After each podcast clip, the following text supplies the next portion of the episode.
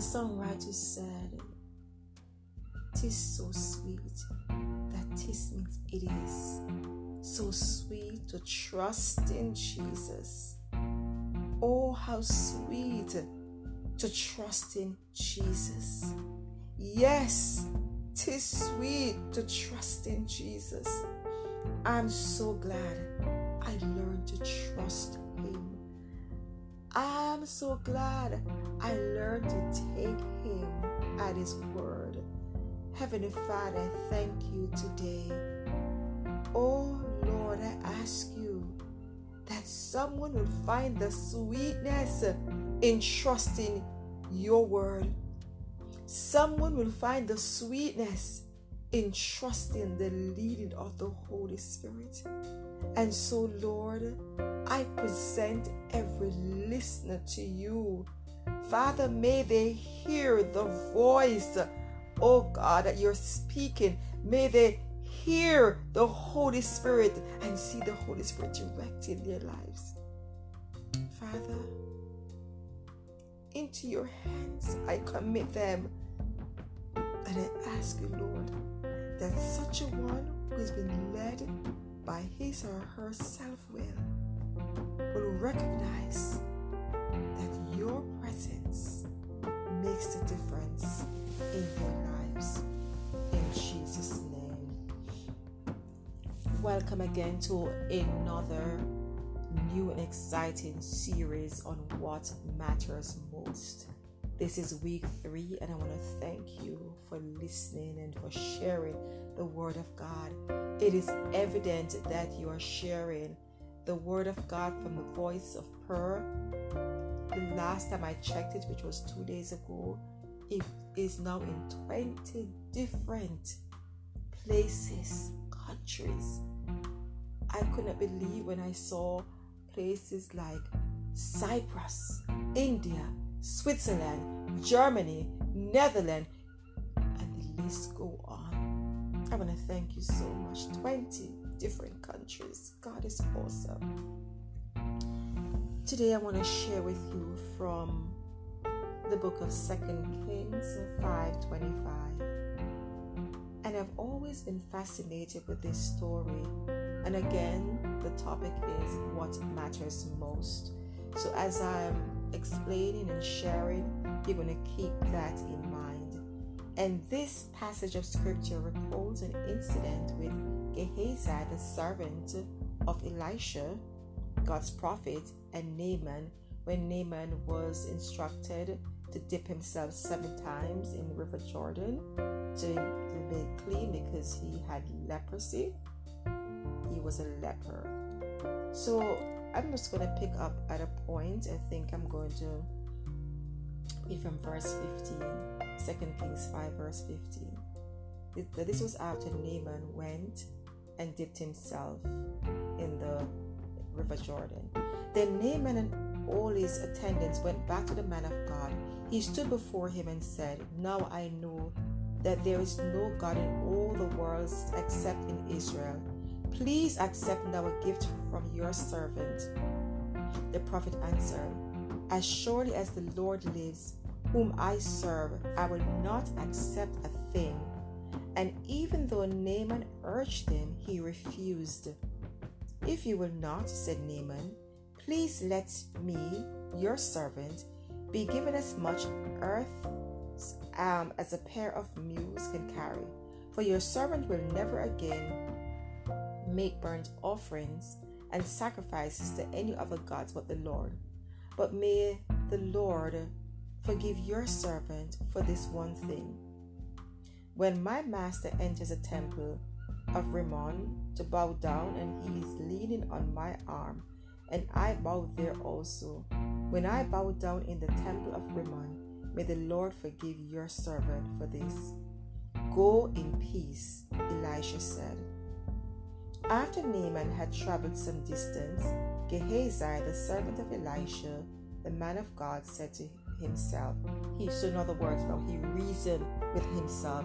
He made this ultimate calculated decision on him, by himself. I'm going to continue reading. "My master was too easy on Naaman, this Aramean, by not accepting from him what he brought.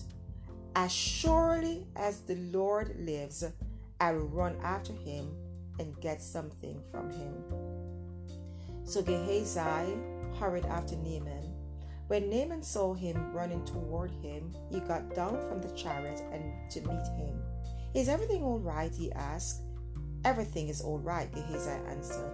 "My master sent me to say, two young men from the company of the prophets have just come to me from the hill country of Ephraim. Please give them a talent of silver and two sets of clothing." "By all means, take two talents," said Naaman. He urged Gehazi to accept them and then tied up the two talents of silver in two bags with two sets of clothing. He gave them to Um, he gave them to two of his servants, and they carried them ahead of Gehazi. When Gehazi came to the hill, he took the things from the servant and put them away in the house. He went, he sent the men away, and they left. Then he went in and stood before his master Elisha. "Where have you been, Gehazi?" Elisha asked. "Your servant didn't go anywhere," Gehazi answered. But Elisha said to him, "Was not my spirit with you when the man got down from his chariot to meet you? Is this the time to take money or to accept clothes, olive groves, vineyard, flocks, herds, or men servant and maid servant? Naaman's leprosy will cling to you, to your descendant forever." Then Gehazi went from Elisha's presence, and he was leprous as white as snow. And when you follow scripture, you realize, as he said, that Gehazi's descendants would forever be lepers. And as I thought about it, I think about the scripture Mark eight thirty-six that says, "What shall it profit a man to gain the whole world and to lose his soul?" And what I find out is that there are godly wisdom in the Word of God. There are godly wisdom demonstrated by God's servant, even in the way that they live. Their godly wisdom that is portrayed um, in terms of responses and communication. And I have been deeply troubled that Gehazi have been with Elisha. He has seen the miraculous working Um, Elijah's life. There was no doubt in Gehazi that he was indeed a man of God. And the fact that the man of God decided not to take anything from Naaman, he made that decision. He wanted to live his life not having to think that Naaman contributed anything to the blessing that God was going to lay on him. And so not accepting godly wisdom is similar to one who, after observing himself in a mirror, immediately forgets what he looks like. You know, sometimes we might see things happening or read about things that we say, "This could never happen to us."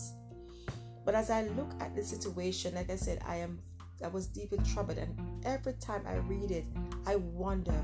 And as I say, some of us might say that wouldn't happen, but how many times have we received godly instruction, but we do nothing about it? I think one of the disheartening thing with me is if somebody asks for advice, call you or write you, and go away doing something that is totally opposite, even after acknowledging that the decision or the, the wisdom or the guidance that they have received was indeed so. Um, there's another scripture that came to my mind that says rebellion is an act This is a, rebellion, sorry, is as a sin of witchcraft. And when I looked at the word rebellion, even though I have a fair understanding of what it is, rebellion is an act of violent or open resistance to an established government or ruler. But then there is also another definition.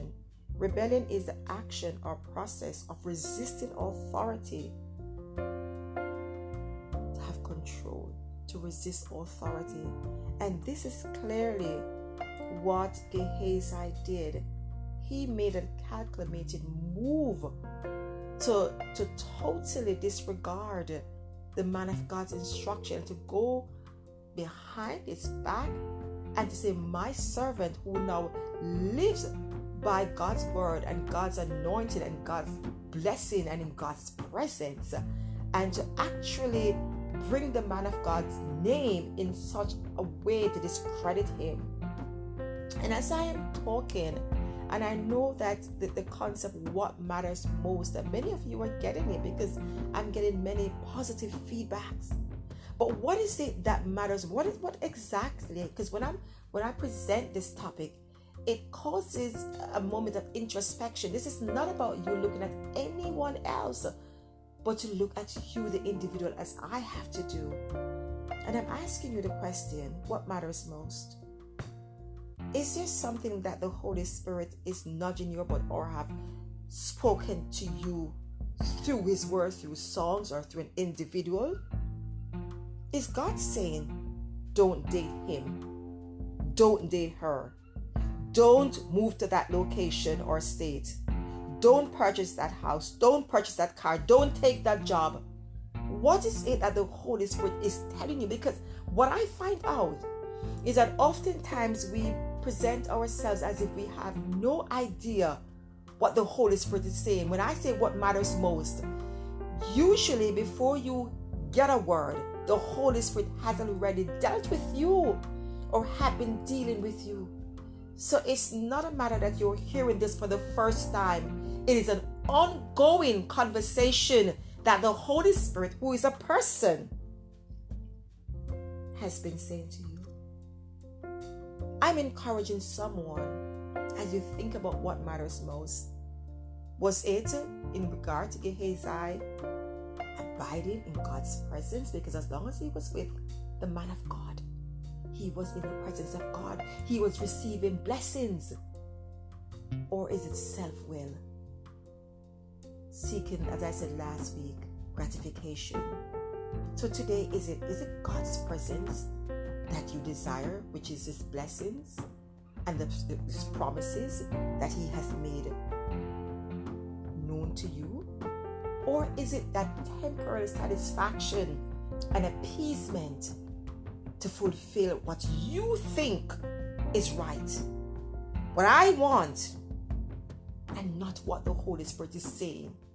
So I am challenging someone under the authority of the Holy Spirit to stop, think, make a decision that is right. What matters most? God's presence or self-will? Thank you again for tuning into The Voice of Prayer. And as this episode is What Matters Most, this is part three. God bless you again in Jesus' name.